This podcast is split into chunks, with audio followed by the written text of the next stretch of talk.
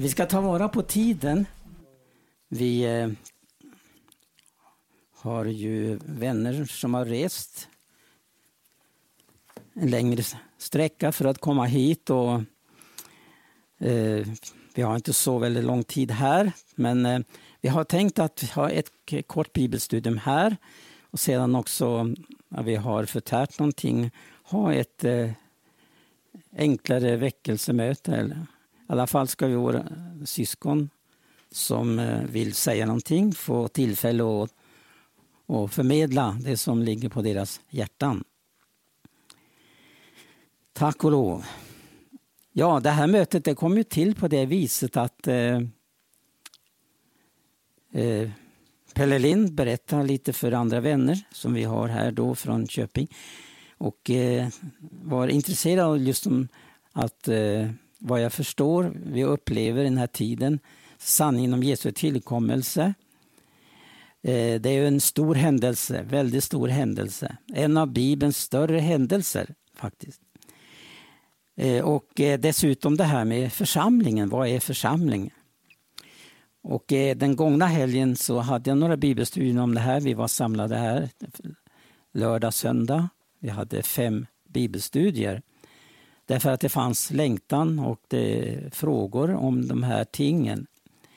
Och eh, jag försökte så gott jag kunde ge svar på de här frågorna och det eh, ber jag om förbön att eh, kunna eh, förmedla någonting av det här som har att göra med, med vår kallelse. Det är underbart det här att Gud kallar ut människor. De är inte många. Eh, och det beror på att det, det, eh, det krävs en eh, helhjärtat ja på kallelsen att bli Jesu efterföljare här i tiden. Det som är den stora svårigheten för oss, speciellt vi som har varit med en tid, att vi aldrig liksom kanske kan omfatta det Bibeln presenterar för oss, det som var från begynnelsen, som jag har skrivit här. Det som var från begynnelsen. Och Det är helt uppenbart att eh, Gud har en tanke med församlingen den sista tiden. Jag kan berätta hur jag själv fick uppleva den här kallelsen. Eh, det var medan jag ännu var i ett annat sammanhang. Men så... Eh, jag var ute som evangelist och eh, var hemma och vila en period. Och där så började Gud tala som jag aldrig tidigare upplevt. Och om saker som jag inte liksom kunde eh, tidigare omfatta. Och det var tre ting.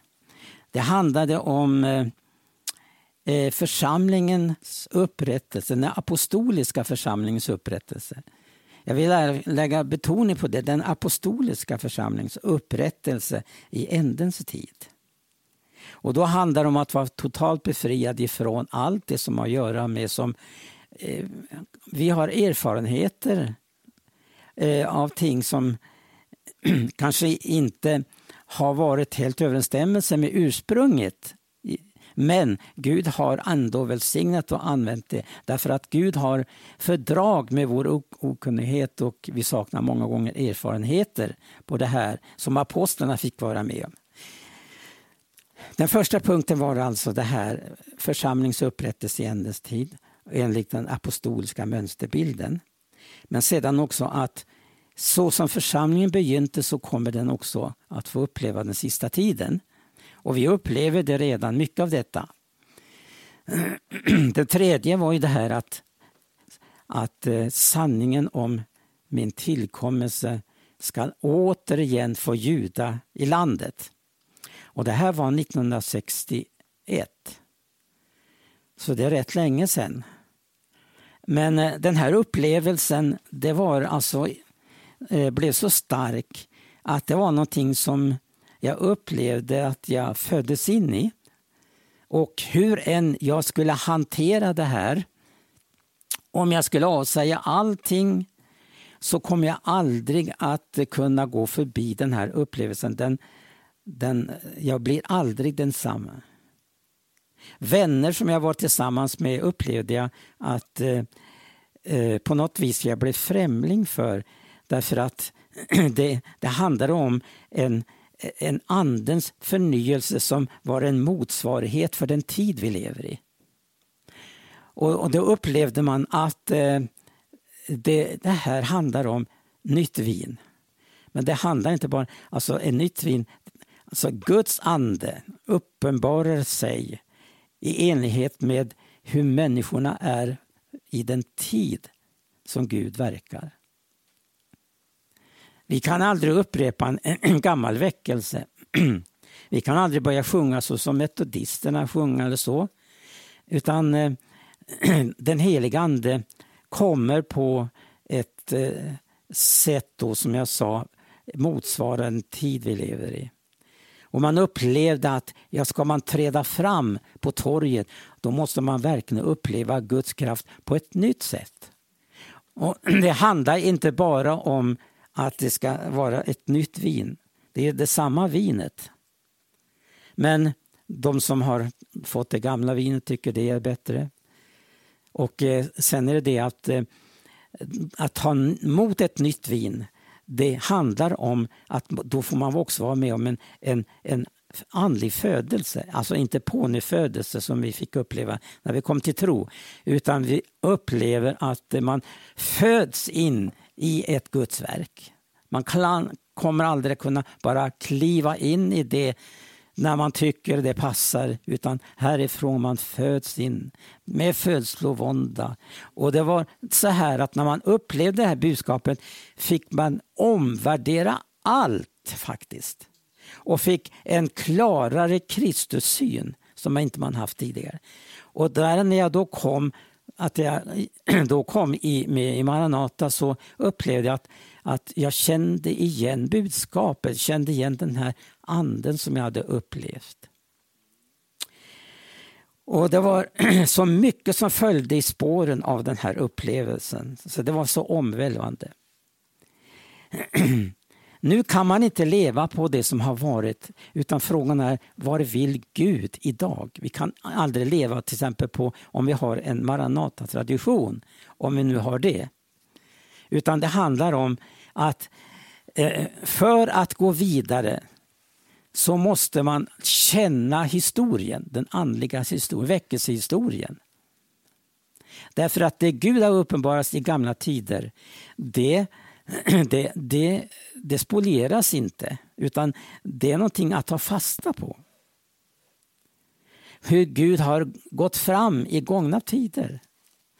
Hur man på grund utav tog upp den andliga striden blev förföljda. För att om inte församlingen upplever förföljelse, då är det fel någonstans. Därför att församlingen är kallad, ja, och först och främst som enskild, men såsom församling är kallad till en strid. Och det som en broder har sagt att evangelium det är en stridsförklaring, det är ingen fredstraktat, det är en stridsförklaring för församlingen. Och det är en våldsam strid. Och då kommer den här stora frågan, hur ska jag klara av det? Hur ska jag lilla människa klara av en sån strid? För det här är inte strid mot kött och blod, det är mot furstar och väldigheter. Världshärskare som råder här i mörkret. Mot ondskans andemakter i himlarymden. Det är ingen vilken liten kamp som helst. Men vad är hemligheten? Jo, det fanns två ting som gjorde att eh, man under den första tiden i församlingen gick ut eh, så skarpt som man gjorde att man vann också stora segrar för Guds rike. Det var två som man hade tagit vara på ordet och det andra var det att man hade låtit sig uppfyllas av den helige Ande. Därför att när den helige Ande kom över lärjungarna, då skulle uppdraget kunnat förverkligas, inte förr. De var människor precis som du och jag, inga annorlunda. Som jag har sagt tidigare här i de här bibelstudierna vi hade tillsammans här förra helgen. Det var människor precis som du och jag, inga annorlunda. Men hemligheten var två saker. De hade tagit vara på Guds ord och så hade de låtit sig uppfyllas av anden. För att det är en ande, halleluja, som är starkare än den ande som är i världen. Det är därför de hade eh, en sån segervittring. Eh, Därför att de upplevde en ande som sprängde alla gränser, sprängde alla mänskliga gränser. Och dessa eh, stackars människor som Jesus hade tagit ut, de blev upplevt att när de blev uppfyllda av den heliga Ande så blev de som lejon. Och de upplevde att de hade övertaget. Därför att när vi uppfylls av den heliga Ande, då kan vi förverkliga ordet. De hade ju gått med Jesus de här tre åren, cirka tre år, och upplevt att han hade ju ett budskap till dem. Men de blev ju mer och mer förtvivlade under resans gång. Hur ska det här kunna gå? Och när de ser att allting rasade sammans så tyckte de att det här det, det var nog ett misstag. Men han hade ju sånt budskap och han hade ju sån utstrålning och han, han, det han sa det går ju i uppfyllelse. Och till sist också så gick det i uppfyllelse att han skulle stå upp från de döda. Tack och lov. Det vill säga han vann åt församlingen en fullständig seger. Halleluja. Över alla mörkrets makter. Och därför gick de ut. Och därför så sa de att ni ska gå ut och predika. Ni ska trampa på ormar och skorpioner. Och nu vill jag ta med en vers här som handlar om vilken möjlighet församlingen har om de kommer in i ordet som den första församlingen i Jerusalem fick uppleva. De var samlade kring ordet varje dag och bönen. Kär Gud. Då ska jag läsa ett ord som jag ofta har läst ifrån Romarbrevet 16 som visar vilken maktställning den troende har när den blir ett med ordet. Och ordet blir ett med dem.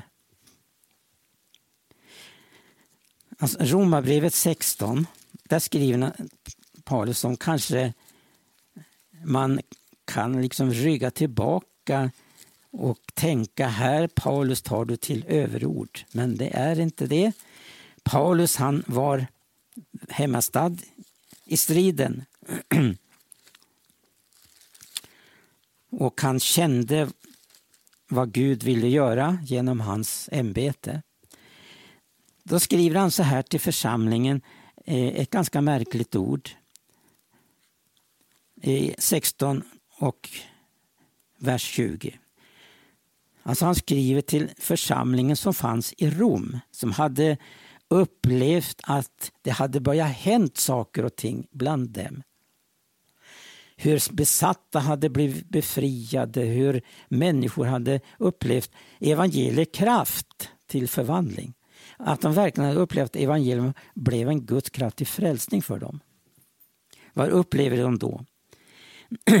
När hon tar del av det här brevet? Jo, att det öppnar sig en möjlighet för församling att få fullkomlig seger. För han skriver så här, men fridens Gud skall snart. När han skriver det så var det inte så, men det skulle, det skulle kunna ske. Och han hade eh, förstått att det här kommer att uppfyllas i församlingen i Rom. Vad skulle då uppfyllas? Att Satan skulle bli bli krossad under deras fötter. Det låter att ta till stora ord. Men det finns en enkel förklaring till det. Den enkla förklaringen är att där lydnaden för Guds ord är upprättad i våra liv, där är Satans makt krossad. Amen. Vart efter vi tar emot ordet, halleluja, växer till i ordet, så blir vi allt starkare i Herren och i hans väldiga kraft. Därför att det här skulle ske genom att han skulle fortsätta och vi tänker oss då den omsorg Paulus la ner för varje församling. Hur han våndades, hur han kämpade. Han hade födslovånda för att föda fram Guds verk. Det är ingen lätt sak. Det var mycket lidande som det skedde. Och här förmedlar han alltså ett budskap som skulle bli upprättad hos dem. Fridens Gud ska snart låta Satan bli krossad under deras fötter. När hans undervisning kom att bli befäst hos dem skulle Satans makt vara krossad under församlingens fötter. Ära vare Gud. Vi ska ju alltid vara medvetna om det att det, den kamp vi har mot en fiende, den är ju redan slagen. Hans makt är krossad på Golgata. Halleluja. Även om det kostade Guds son ett högt pris. Och som det talas om redan i begynnelsen att kvinnans sed ska krossa ormens huvud. Hälen ska krossa huvudet, ska visserligen stinga den i hälen, men huvudet skall bli krossad. Så gamla förbundet, de, de kämpade med det som skulle ske. Vi kämpar med det som har skett. Ormens huvud är krossad. Det här med huvudet, det är väldigt intressant. Därför att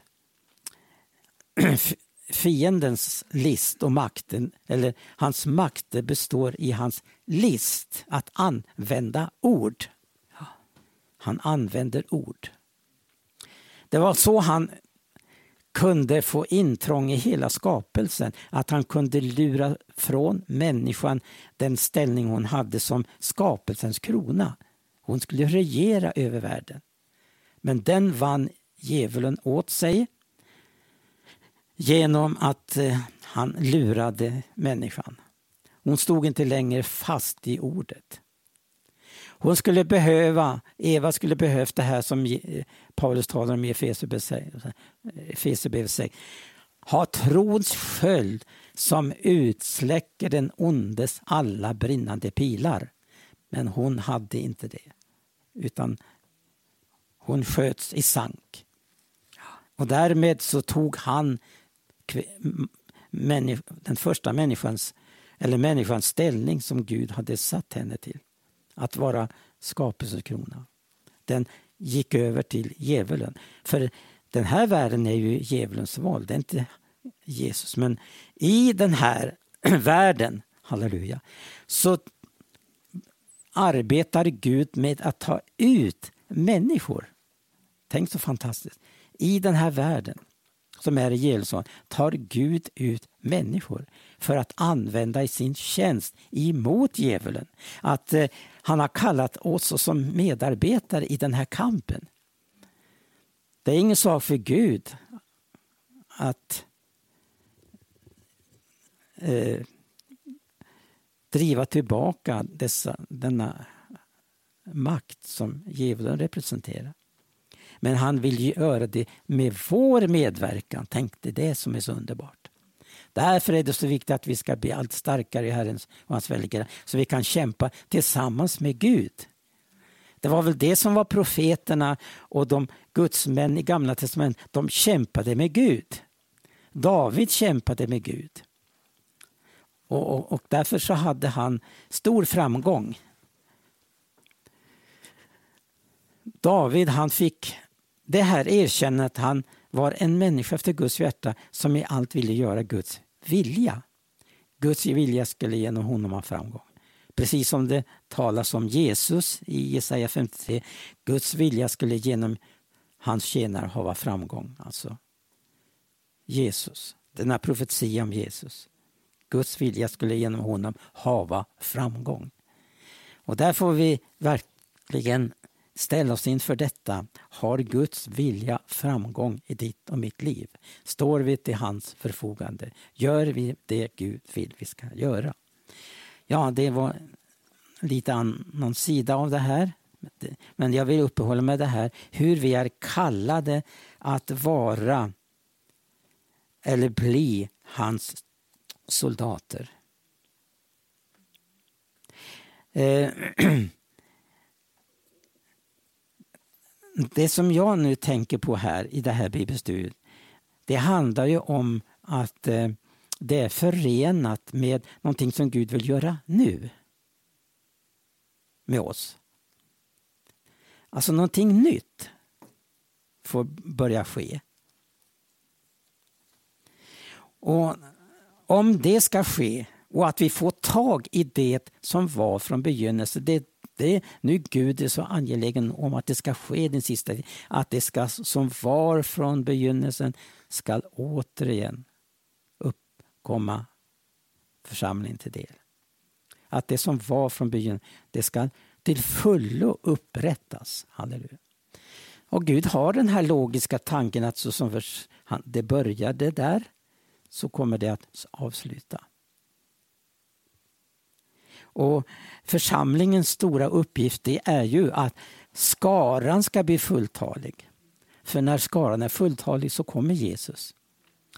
Ja, man kan tänka så här att det måste vara så här och, jag, och det, det förstår att det är så här. Att Jesus vet inte antalet, det är bara Fadern som vet det.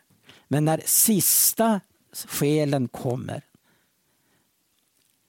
då skaran som gör att skaran blir fulltalig, då kommer Jesus. Gud vill inte ha församlingen här en sekund längre. Och därför så blir det någonting liknande av det här som den första som kom när Jesus hängde på korset som var en rövare. Han gick därifrån korset och rakt in i paradiset. Så blir det här också någonting liknande tror jag. Att när den sista själen har tagit emot inbjudan så kommer Jesus. Och då har församlingen fullbordat sin uppgift här i tiden. Därför så är det så allvarligt hur vi liksom eh, förvaltar det vi har i våra händer. Vårt liv framför allt. Vår tid. Att vi är med och påskyndar hans dags tillkommelse. För det står ju uttryckligen i Guds ord att vi kan vara med och påskynda hans dags tillkommelse. Ju förr skaran är fulltalig, ju, fort, ju förr kommer Jesus. Men ingen, inte ens sonen vet det. Det är bara fadern. Därför att i det palestinska bröllopet på den tiden så handlade det om att när det skulle vara ett bröllop så fick inte sonen i huset gå och hämta bruden förrän fadern sa till. Han gav ett tecken, nu får du gå. Och det blir samma sak här. Gud ger ett tecken, nu är det klart, nu får du gå. Som hela himlen längtar efter. Änglarna förbereder det här. De väntar. Hela, man kan tänka sig att det är en, en, en speciell stämning i himlen. För snart ska bruden sammanvigas med sonen, Guds sonen. Tänk vilket ögonblick. Och så blir det bröllop i himmelen. Må vi vara redo för den stunden är inne när uppryckelsen sker. Ja, men jag vill understryka det här att vi får inte fästa oss vid och tänka att så så har det varit och så kommer det bli. Utan vi måste göra en omvärdering om vi ska komma tillbaka till det som var från begynnelsen. Jag tackar Gud för mina erfarenheter i Maranata. Av det som Gud har gjort. Jag lämnar det som inte har varit bra och går vidare att få uppleva detta. Vad Maranata-budskapet innebar detta att ha Herren kär. Det skulle behövas fler bibelstudier. Vad är det att ha Herren kär? För det är de som har Herren kär, de är välsignade, de bär på en välsignelse. Men den som inte har Herren kär bär på förbannelse. För det säger Paulus uttryckligen. Den som inte är förbannad vare den som inte har Herren kär. Maranata. Och jag, vi får verkligen uppleva det här ordet. Och jag tror att inte heller, en till, inom parentes ska jag säga att ordet Maranata, det är ingen tillfällighet att det har liksom eh, eh, gått ut och blivit för, eh, ett utrop som har blivit förstärkt. Men det är intressant att jag kan läsa både i Frälsningsarméns väckelsehistoria, eh, metodisternas historia om hur levande Jesu tillkommelse var på den tiden. Jag kan bevisa ifrån, jag har tidningar som är inbundna årsvis där man kan se och följa vad de hade för förkunnelse och att det gav sån utrymme för Jesu tillkommelse. Intressant.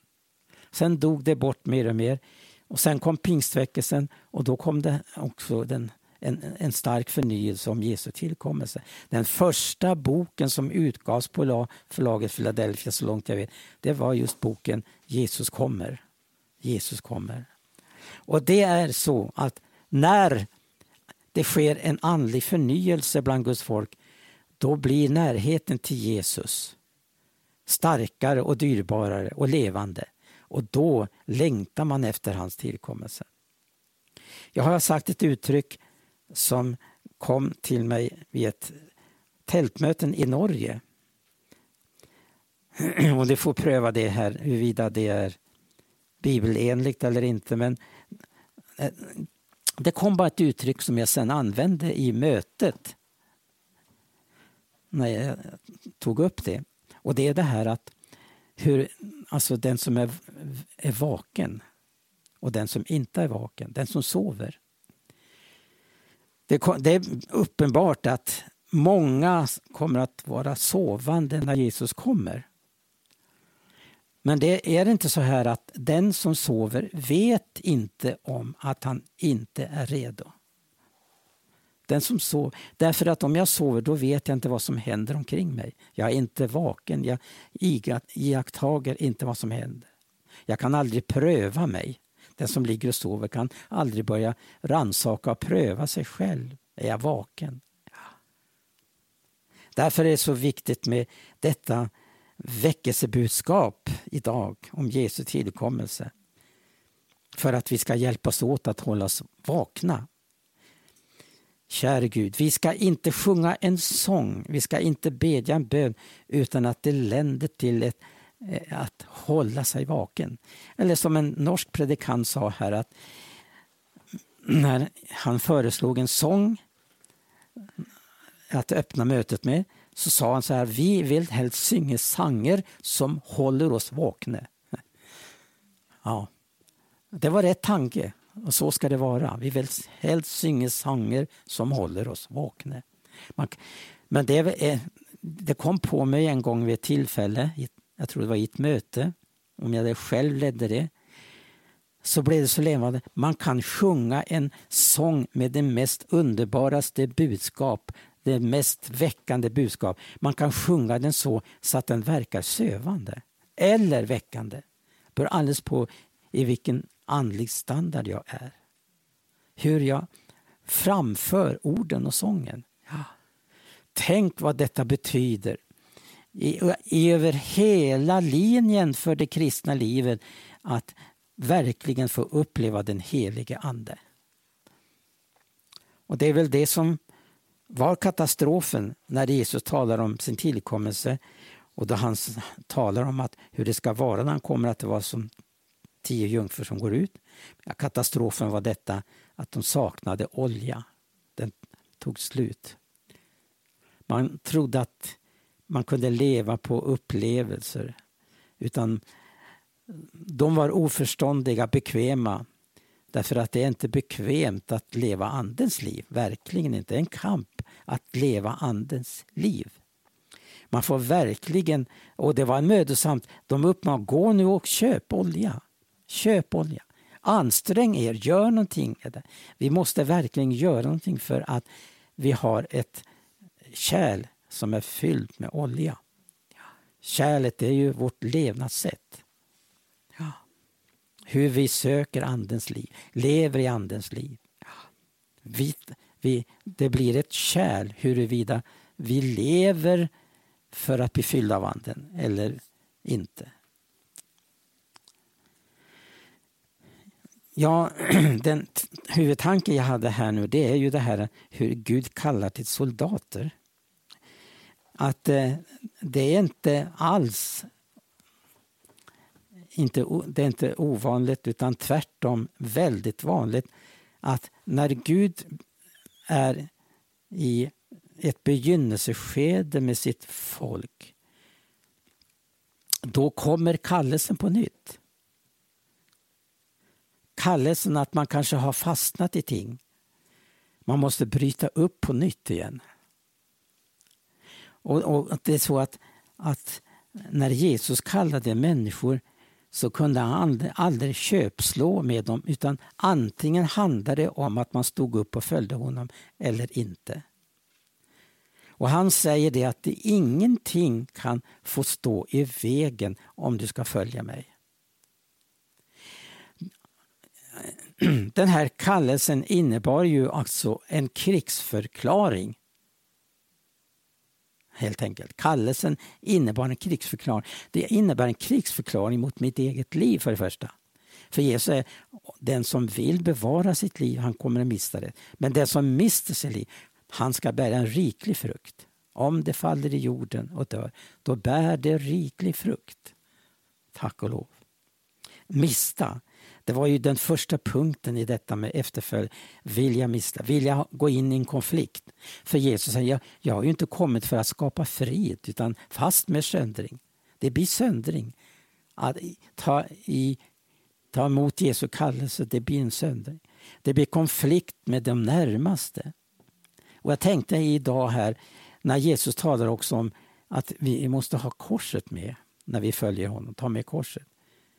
Det måste ju vara så här till exempel, det måste finnas ett kors mellan min fru och mig till exempel. Och accepterar vi bägge korset, då blir det en harmonisk gemenskap vi har, såsom man och kvinna. Och det blir en underbar komplettering. Men ena börjar pruta av på det här och inte vilja acceptera vad korset står för och vad korset har för följder i en människas liv. Då blir det disharmoni, då blir det aldrig någon andlig gemenskap. Vi kan ha mänsklig gemenskap men det blir aldrig den här andliga gemenskapen. Men omfamnar vi korset, bägge två, då upplever vi en gudomlig och himmelsk harmoni. Halleluja. Så att vi genom att acceptera korset och ta det och ta, för att det står att vi ska ta korset. Det är ingenting som sker automatiskt utan det finns ett kors för dig och mig att vi ska bära i Jesu efterföljd. Korset är ju, den har ju två sidor. Den, korset kom ju till för att Guds kraft ska bli uppenbar. Men också för att vi ska bli av med det som hindrar att Guds kraft blir uppenbarad. Korset det innebär att man säger nej till sig själv, säger nej till de som har en annan uppfattning när jag ska följa Jesus. Det är naturligtvis i världen inte populärt med att vara Jesu efterföljare. Det stämmer inte med deras tanke hur man ska leva sitt liv och så vidare. och så vidare. Man kommer i konflikt, inte bara anhöriga, men först och främst med sitt eget liv. Är jag beredd att ge mitt liv och att låta mitt liv gå i döden? Och det kan ju ske därför att Jesus har ju redan tagit den gamla människan upp på korset. Så det är avklarat. Men frågan är, är, som man brukar säga här, att ormen är krossad på korset. Men är ormen krossad i mitt liv? I alla fall så är det en kamp att det här ska uppfyllas i mitt liv. Att ormen på varje avseende är krossad. Tack och lov. Det är väldigt, väldigt allvarligt. Därför måste det bli ett totalt uppbrott som verkar helt vansinnigt.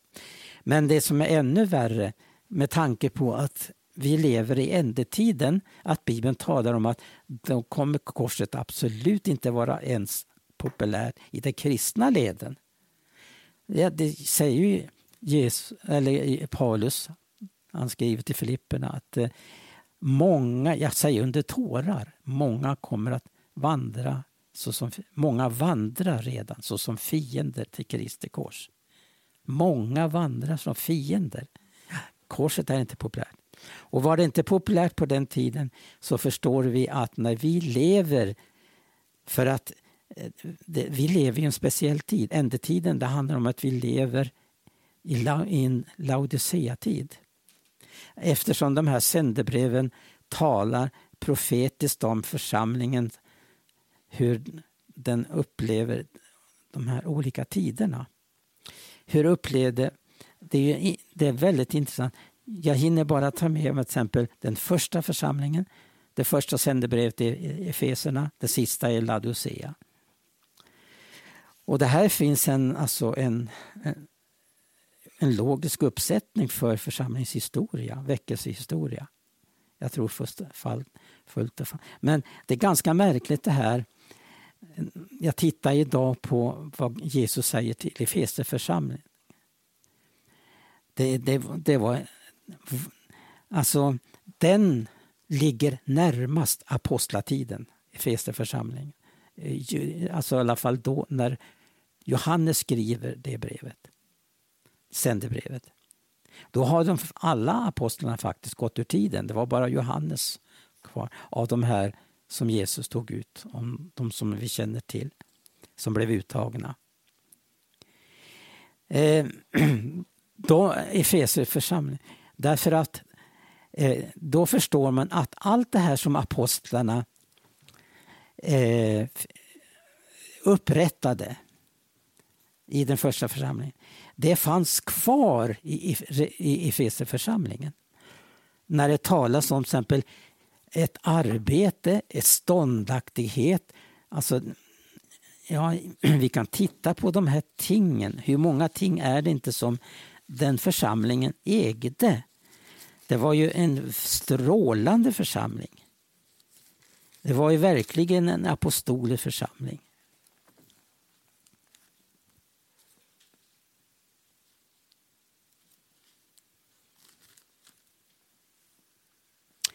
Eh, det står där då i, i Uppenbarelseboken 2 och från andra versen. Jag känner, ja, tänk Jesus säger så här, jag känner dina gärningar och ditt arbete och din ståndaktighet. Och jag vet att du kan inte lida onda människor. Du har prövat dem som säger vara apostlar men inte är det och ja, du har funnit dem vara lögnare. Du är ståndaktig, du har burit mycket för mitt namns skull, tänk, och har icke förtröttats. Men vad händer? Vad är det första som händer när avfallet begynner, eh, begynte i den första tiden? Det är just detta som är det väsentligaste och det är ju den första kärleken. För det finns inga finns inget annat ting som kan åstadkomma de gärningarna som Efesierförsamlingen gjorde under den första tiden. För det står, gör åter sådana gärningar. Gör åter sådana gärningar som du gjorde under din första tid. Kärleken. Det var ju det, är det första eh, som gick förlorat de höll fast vid apostlarnas undervisning. Och det var befäst här i Feseförsamlingen. Apostlarnas eh, undervisning, brödragemenskapen, brödsbrytelsen och bönerna. Men det är märkligt det här med att hur det här är upplagt. Vi vet det att utan undervisning så hade apostlarna inte kunnat eh, plantera de här församlingarna. Utan den här undervisningen hade de inte kunnat eh, vara befästa jordet. Om man tänker, man läser här i Fesebrevet, det är väl fyra.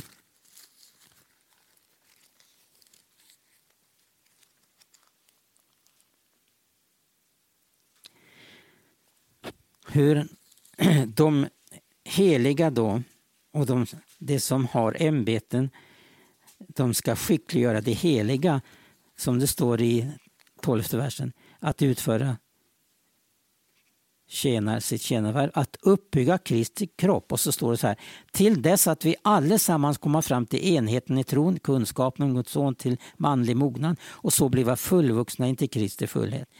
Så skulle vi icke mera vara barn, icke så som havets vågor, som drivas omkring av vart vindkast i läran, vi människors bedrägliga spel, när det illfundet söka främja villfarens listiga anslag.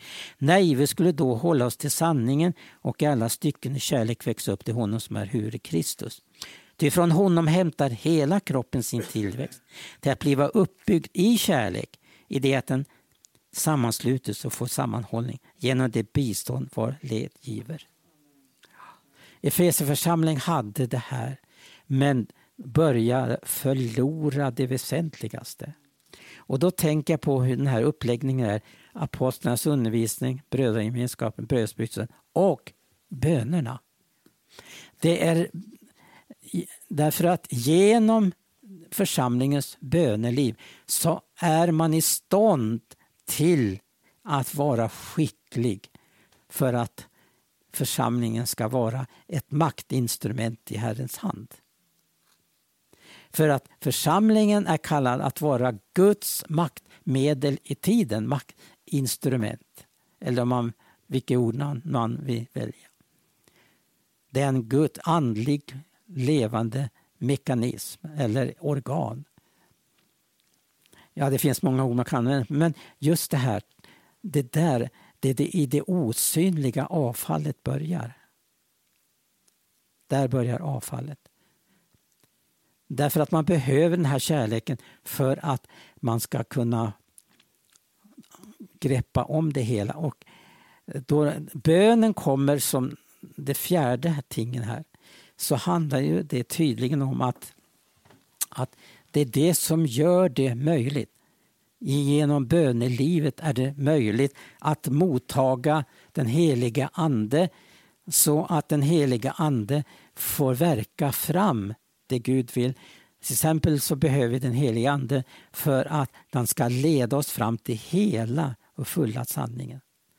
Tänk vilken oerhörd uppgift den helige Ande har och därför kallas den ju också för hjälp. Den hjälper oss på alla områden.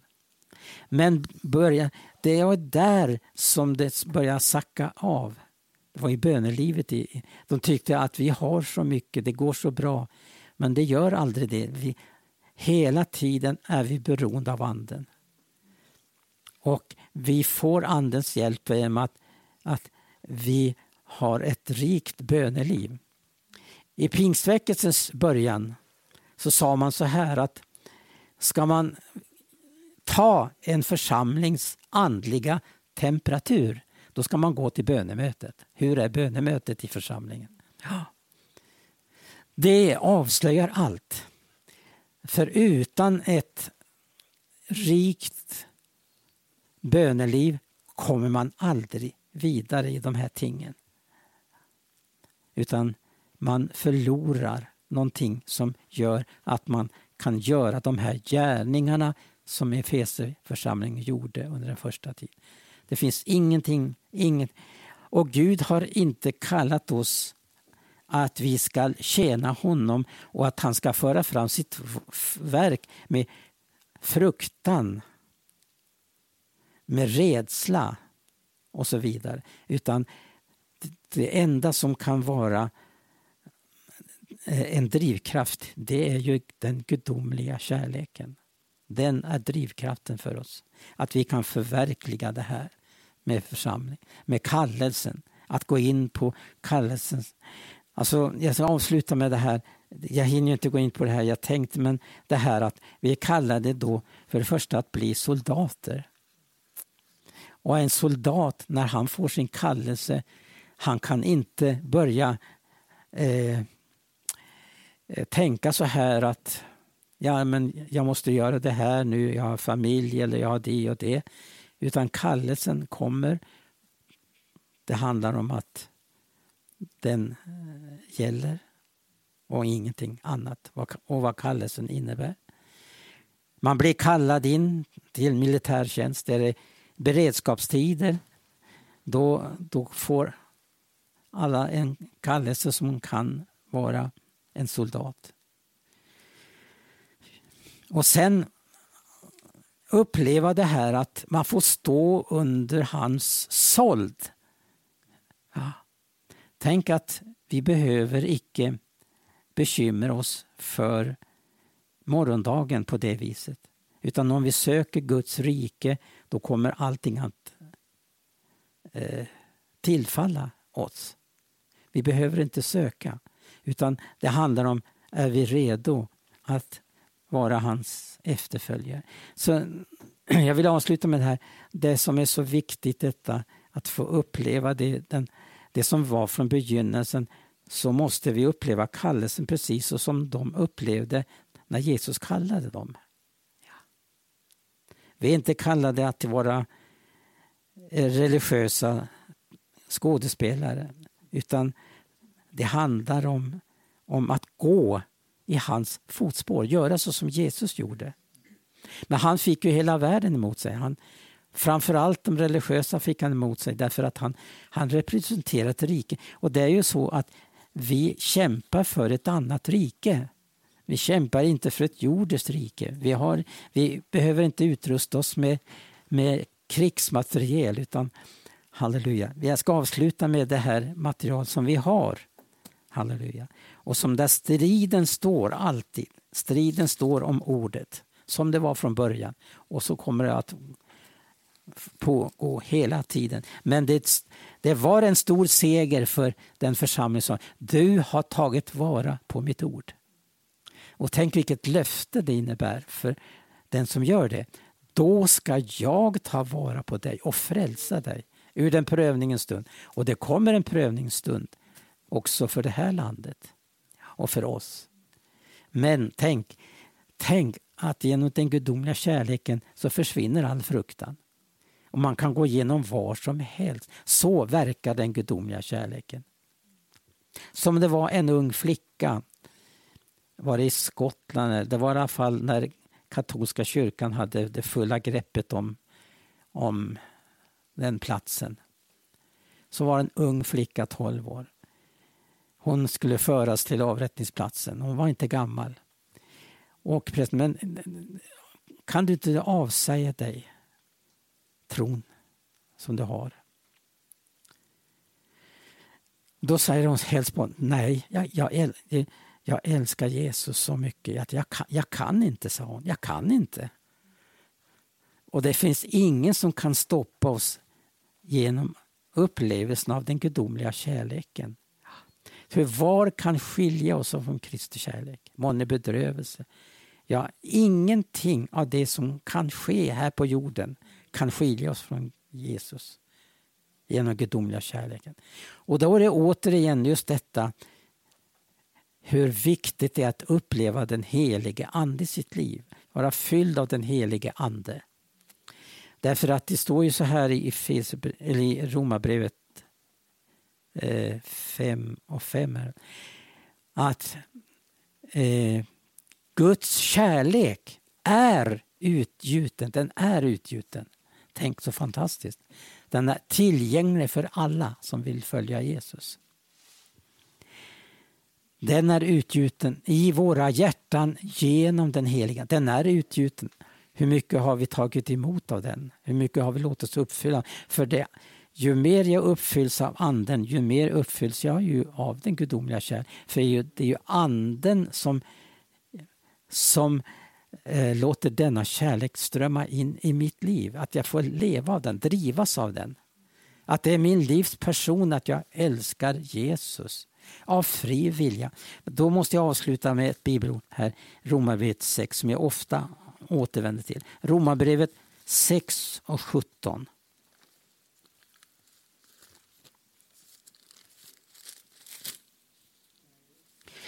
Och vi sjunger en sång här, utan denna kärlek är min gärning kall och död. Ja. Tänk, att det, tänk att det finns en sån underbar drivkraft Halleluja. Det är det som driver. Det är det som har drivit människor igenom. De har kunnat gå genom vatten och eld. Och det var den kärleken som Jesus kunde inte säga nej. Han hade kunnat klivit ner från korset och sagt nej. Men Guds kärlek den tvingade honom till detta. Han kom och uppenbarade Guds kärlek i ord och gärning. Men det finns ju en hemlighet i detta med, i Romarbrevet. Tänk att slippa leva i en, som många, många kristna gör, i en träldom. Istället för att sätta sig ner vid Jesus fötter och ta emot hans undervisning. Och genom undervisningen så kan jag ta emot det Gud har sagt att han redan har gett oss. Vi är redan, vi som sitter här är redan i den stund som är välsignade med all den himmelska världens andliga välsignelse. Frågan är bara hur mycket omsätter jag av detta som är givet redan? Det finns ju ett hav av gudomliga välsignelser, ett hav av gudomlig kärlek att uppleva. Och därför så kan man säga så här att varför Paulus levde så, sitt liv som det berodde ju inte på honom själv utan det helt enkelt berodde på att han lät sig uppfyllas av den här gudomliga kärleken. Att han, han eh, trodde ordet och tog emot och blev en kanal för Gud i tiden. Vi är ju inte kallade till någonting annat än bara bli en kanal för Gud i tiden. Om vi följer honom, då gör han resten. Och därför sa han till lärjungarna, om ni följer mig, följ mig så skall jag göra. Jag ska göra eder till människofiskare. Om vi svarar ja på kallelsen, står upp och lämnar allt. Jag hinner inte gå in på vad det innebär att stå upp och lämna allt och varför man gör det, varför det är nödvändigt. Men nu ska jag avsluta då med det här Roma, i Romarbrevet 6 eh, och 17. Där vi verkligen får en bekräftelse på detta. Att eh, vi som inte är så benägna på att lyda kan få göra det. Att, det, att om vi står i rätt förhållande till kallelsen som han har gett oss så kommer vi få uppleva det här att som det står här då i 17 versen. Gud vare tackat för en tid förbi att ni vore synd och tjänare. Och så står det så här. Och för att i haven blivit av hjärtat lydiga. Hur kan en människa uppleva det? Av hjärtat lydiga. Så att vi följer den lära. Alltså följer det som var från begynnelsen. Går in i kallelse så som de första lärjungarna gjorde. Om vi då får vi uppleva att det blir en fröjd och glädje att lyda. Ni av hjärtat hjärtat blivit lydiga så att ni följer den lära som har givits eder till mönsterbild. Tack och lov. Det var det som var det väsentligaste i den första församlingen. Att följa den mönsterbild Gud hade gett om församlingen. Och därför är den kallelse som går ut idag det att vi återvänder till det som var från begynnelsen. Men då måste vi också låta honom få allt och han bli allt för oss. Ära vare hans underbara namn. Tackar dig Herre Jesus Kristus. Att vi som har en så kort tid här på jorden, Herre, att vi inte ska låta vårt eh, tid och vår eh, möjligheter gå ur händerna, Herre. Utan att vi får göra som den gossen gjorde som kom med de små fiskarna och brödet och lade i Jesu händer att vi, vårt lilla liv här, Herre Jesus, kan mångfaldigas genom att det kommer i dina händer, vårt liv i dina händer. så gör du resten, du gör under, Herre Jesus Kristus. Tack och lov att detta var den första församlingens eh, eh kännetecken, att du var undrens Gud och gjorde under ibland dem. Och vi kan säga också, om vi har tagit kallelsen på fullt allvar, så ja, vi har inte silver och guld, det har vi inte. Men vad vi har, halleluja, i kallelsen har vi fått någonting från dig, halleluja, att ge våra medmänniskor här. Så att vi kan bli till välsignelse här i tiden, den korta tid vi har här på jorden. Och just nu när vi lever i en, att vi har eh, oerhört kort tid på att verka, då vi upplever att nu kommer natten. Den rycker allt närmare då ingen längre kan verka. Men idag är frälsningens dag. Idag kan vi gå ut till människorna och säga att det kommer en katastrof över detta land och att de ska få information om vad de kan vända sig att söka dig när den här nöden går över vårt land. Tack att du hör bön i Jesu namn. Amen. Ja, det är lite profetiskt där jag upplevt, som jag upplevt vid flera tillfällen sista tiden, att vi står inför att det kommer en nöd över vårt land. Och det är så att eh, det behöver man inte vara profet för att förstå. Men det, jag ser så här att det är inte bara att det är, det är någonting negativt med detta och att ett lands folk får uppleva och uppbära följderna av sina synder utan också att genom den nöd som går över vårt land så kommer en skara att rädda som annars inte skulle bli räddad. För att Gud har ingen annan möjlighet än som det står i hans ord att hur skulle jag kunna lära dig bedja om inte genom nöd? Nöden är nödvändig. Det, det ser förfärligt ut alltså eh, att eh, någonting ska, ska gå över vårt land. Men vi måste tänka på det här att det här landet har upplevt så mycket väckelse och välsignelser och eh, vi lever i en tid då man har förslö, förslösat det Gud har givit detta folk. Hur har inte det här landet fått upplevt att vi har besparats från krig till exempel? Det beror inte på att, att eh, eh,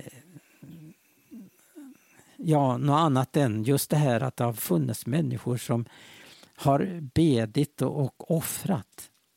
Jag vet att på 40-talet fanns det eh, en konferens där man i ett enda möte så avgjorde sig mellan 30 och 40, jag kommer inte ihåg exakt siffran där, mellan 30 och 40 att eh, svara ja på missionskallelsen i ett enda möte. Det var ju visserligen ett stort möte, en, en konferens, sommarkonferens på 40-talet.